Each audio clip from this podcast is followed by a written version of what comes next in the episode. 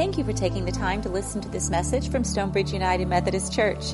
We hope it encourages you to live and love like Jesus.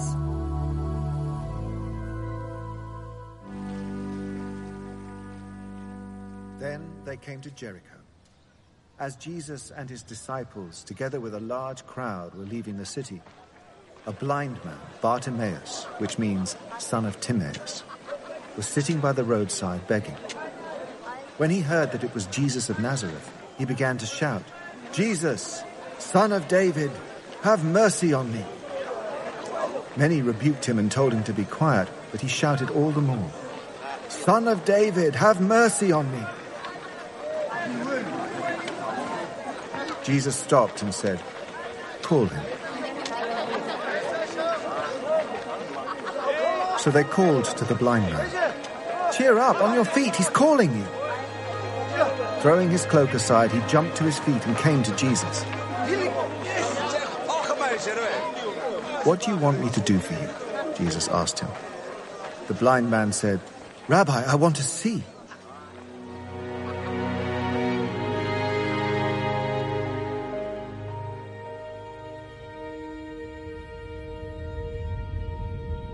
Go, said Jesus.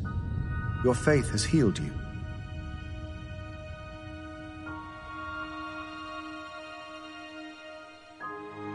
Immediately he received his sight and followed Jesus along the road.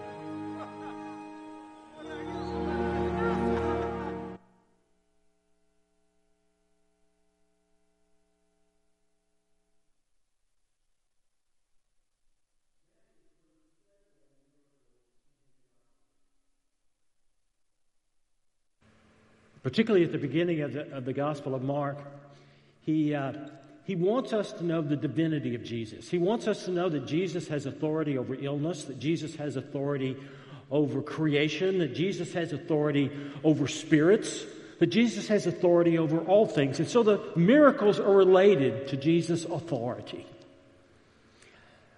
Here, as we begin our journey toward Jerusalem at the end of Mark, although we do see the authority of Jesus as he heals the blind man Bartimaeus, Jesus is also giving us something else in this passage. What other ways are we blind? Are we blind to the truth of God's Word? Are we blind to the presence and, and, and, and, and power of Jesus Christ in our lives? Are we blind to each other? We cannot sing the songs of hope unless we can see what God has for us.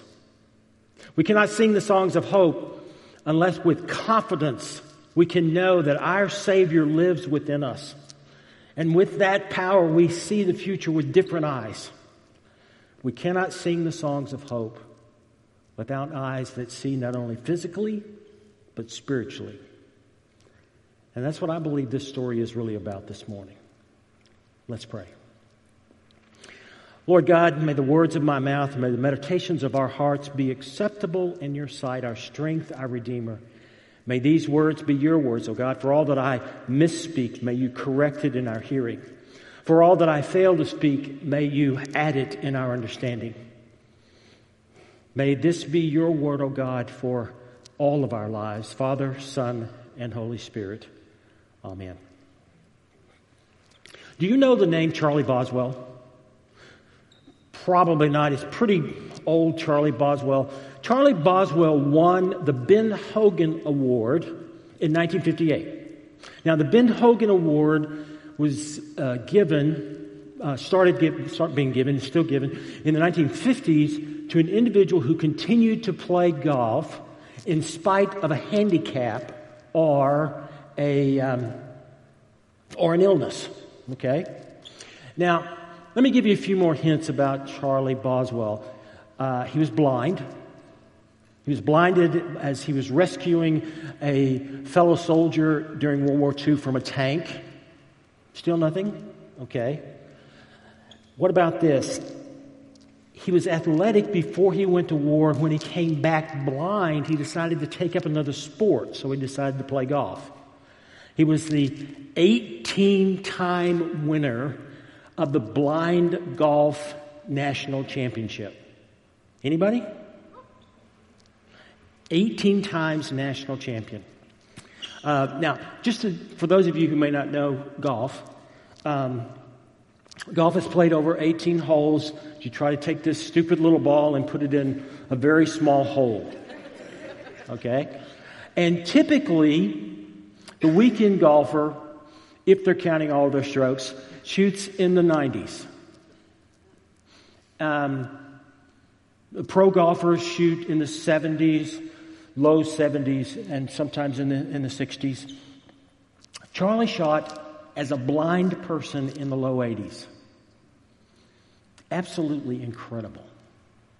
Now, what's really funny about the story is that Ben Hogan presents the award because it's his name. He was actually injured in a car wreck in the, in the late 1940s and came back from it and continued to win in golf. Ben Hogan was a legend, winning 64 professional golf tournaments and uh, 10 major championships. Um, probably one top five golfers in, uh, in, in American history, playing over 40 years of his life. So he's given this award really at kind of the height of his career to Charlie Boswell. And Charlie says, Hey, Ben, you want to play a round of golf with me? Ben said, Sure, that'd be great. And he says to Mr. Hogan, How about we put some money on it? And Hogan said, Oh, come on, Ben. Come on, Charlie. Uh, that wouldn't be fair. And he says, What's the matter, Ben? You're afraid of playing a blind man? Afraid you might get beat? And of course, Hogan was very competitive. And he said, Okay, all right. So, how many strokes do you want me to give you? And Charlie said, None. We'll play straight up. And Hogan said, Are you kidding me? Straight up? He said, Okay, how much, how much per hole? Thousand dollars a hole. Now Hogan begins to think this is a joke. He goes, Charlie, he said, there's 18 holes. That's a lot of money. This is 1958. And Charlie says, Don't worry, Ben. We're teeing off at 12 midnight.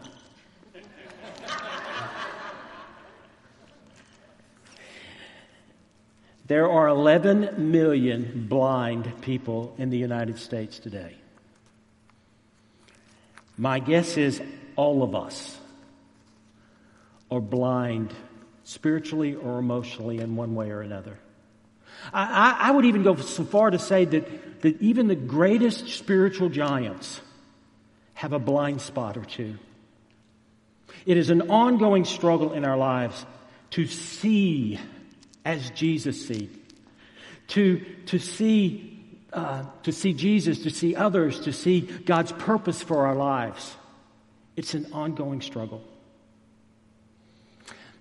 In the story that Mark tells us, Jesus asks this question. It's an interesting question. he knows the man is blind. What do you want me to do for you?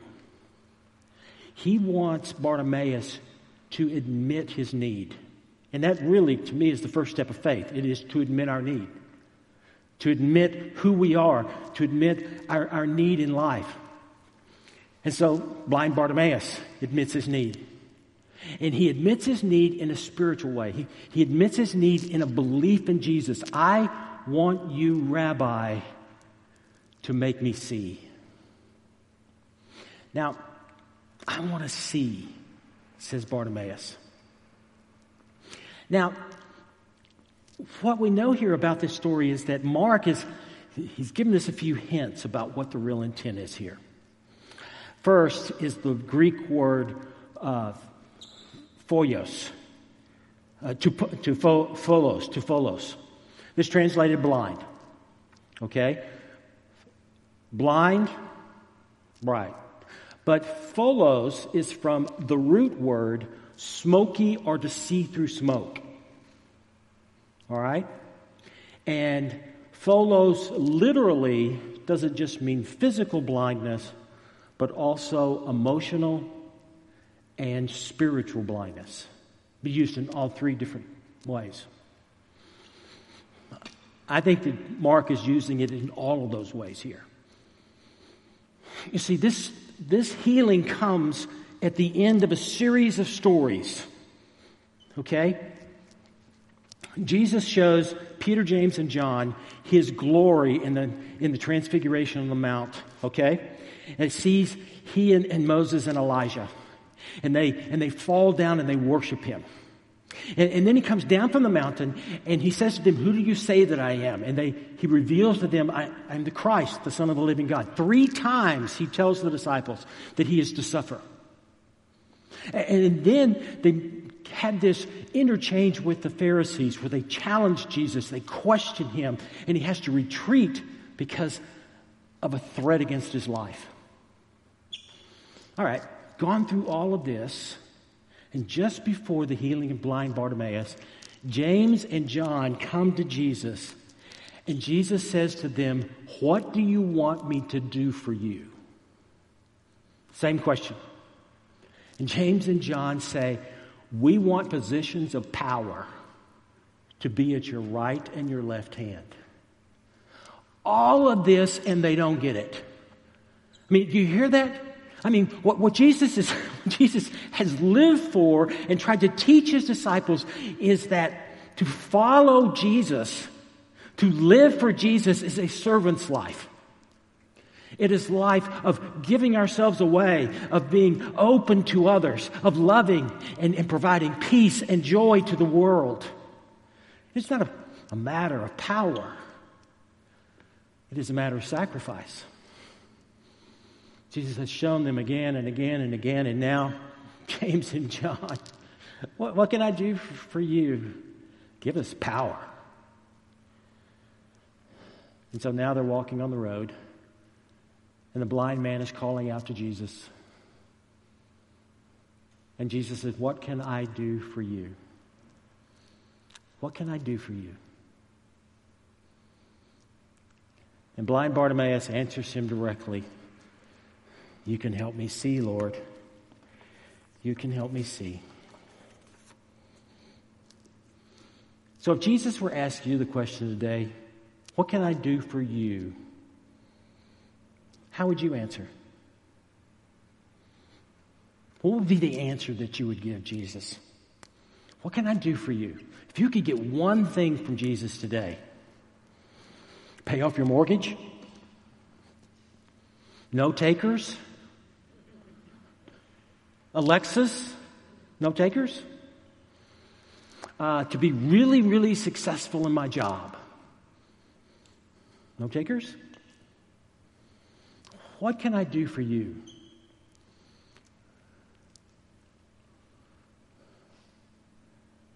I think there are three kinds of blindness in this world, other than physical.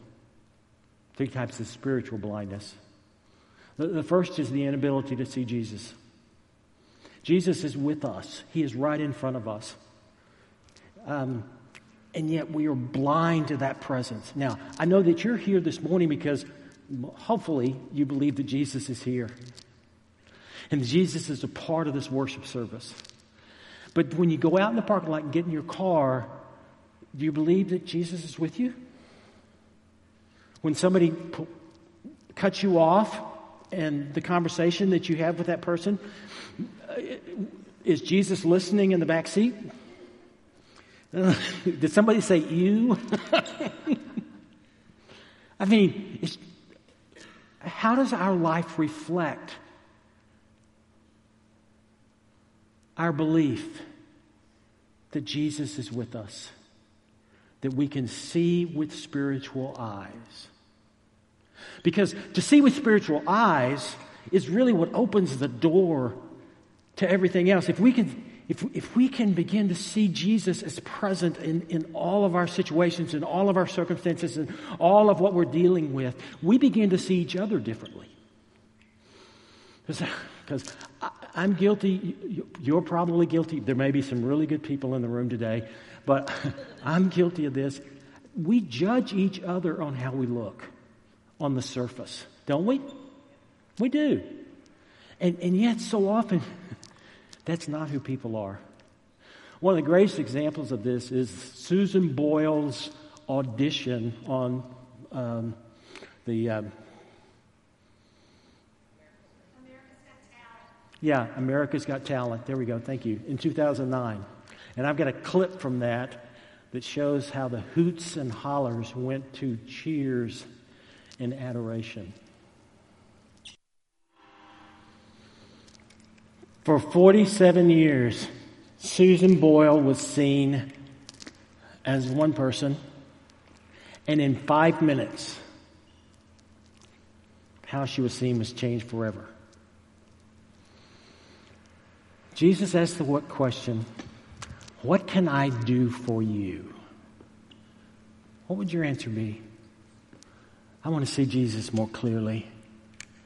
I want to see Jesus not only in church, but in every circumstance, in every situation. I want to feel and know the presence of Jesus with me. I want to see, I want to see people as you see them, Lord. With, with the eyes that you look upon all of your creation. The third kind of spiritual blindness is being blind to God's purpose for our lives. You know, as I was watching that, the, I dreamed a dream. I, uh, it, it, struck me that it's really God that gives us dreams. It's God that gives us dreams, and, and within, embedded within those dreams, we begin to find God's purpose for our lives. In fact, in the psalm, the psalmist says that through faith, I will give you the desires of your heart. But what are those desires? They're the desires that God embeds within us, that God gives us when we begin to see the purpose of God's life. And, and, and, you know, those dreams that grip us and hold us and, and change us. What do you want me to do for you? said Jesus. Let me see your purpose, oh Lord. Let me see what you, what you have planned for me. Let me see what, how, how you have made me and molded me and, and, and put before me that I might be what you would have me to be. I truly believe that opening ourselves to Christ, that when we do, we see others and ourselves in a whole new light. We find the purpose that God has for us as a people of faith joy, peace, love. Not as a people of power, but as a people who make a difference in this world in such a need. An Ontario woman named Rose Crawford had been blind for 50 years when, he heard, when she heard about a new procedure that might affect her eyes. And so she went to her doctor and asked about the procedure and found out that in fact the procedure was and could be could be life changing for her. And so she had the procedure and she came out of the procedure and was able to see crystal clear. It was absolutely, she thought a miracle, but the doctor tried to explain to her that it was just a matter of science. The problem was the procedure had been in place for 20 years. She'd been blind for 30 years because she'd never approached the doctor to say, Will you make me well? Jesus said, What can I do for you? What can I do for you? And he's waiting for an answer from each of us. What can I do for you? said Jesus. Oh, that I might see you more clearly, dear Lord.